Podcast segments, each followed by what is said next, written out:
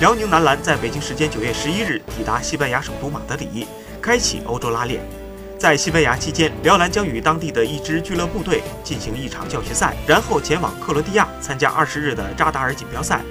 蓝队的郭艾伦、韩德君和李晓旭三名国手可能会在十七日世预赛结束后飞速支援扎达尔参赛。赵继伟、高诗岩又有伤在身，所以此次参加拉练的国内球员只有杨明、贺天举、刘志轩等九人。当天，辽篮在大名鼎鼎的皇家马德里篮球俱乐部的训练基地进行了训练。